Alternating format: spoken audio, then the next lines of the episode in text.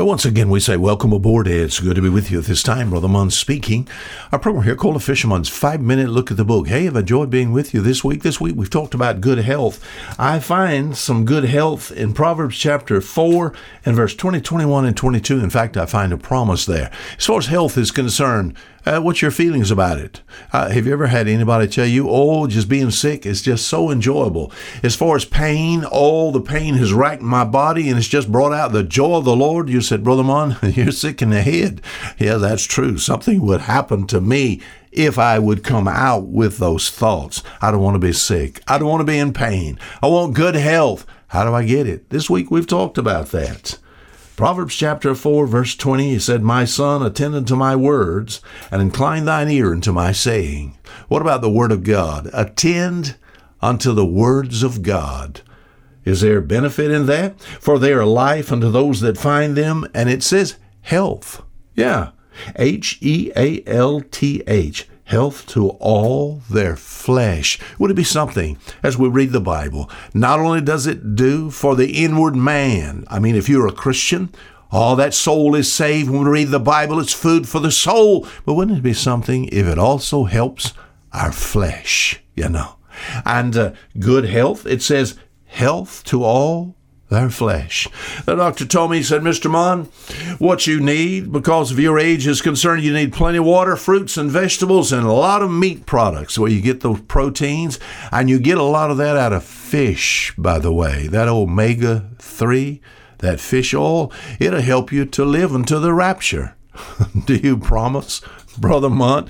No, I can't promise that.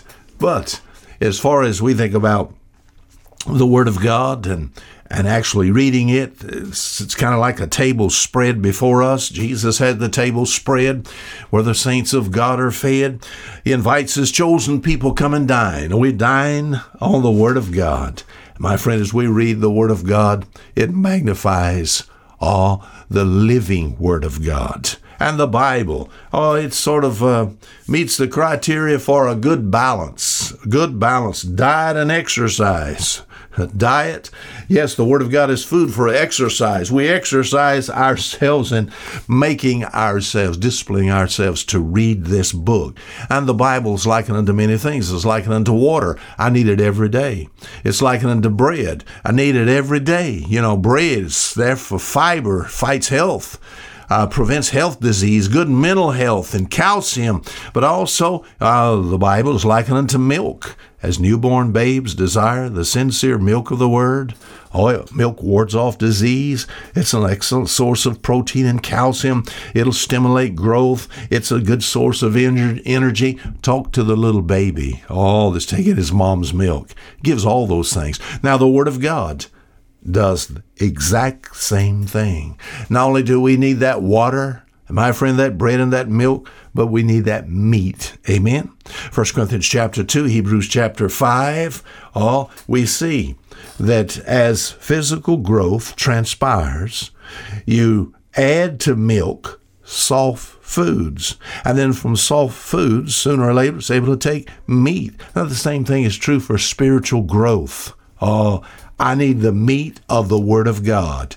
And how about that? What that does, the water, the bread, the milk, the meat. We could also throw fruits and vegetables in there.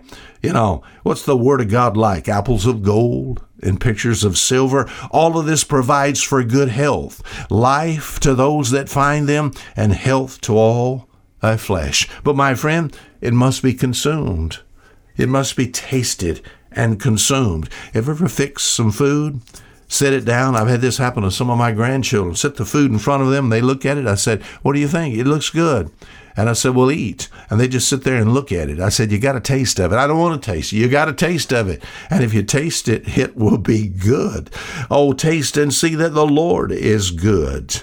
Sweet are thy words to my taste, my friend, but I need to consume it. What's my desire for you, those that listen in this vast unseen radio audience? Are you listening today? Are you listening this evening? I, well, 3 John 2, I wish above all things that thou mayest prosper and be in health, even as thy soul prospereth. And I know good health comes from my friend partaking and attending unto the Word of God. Now, until next week, at the same time, Fisher Munn saying goodbye.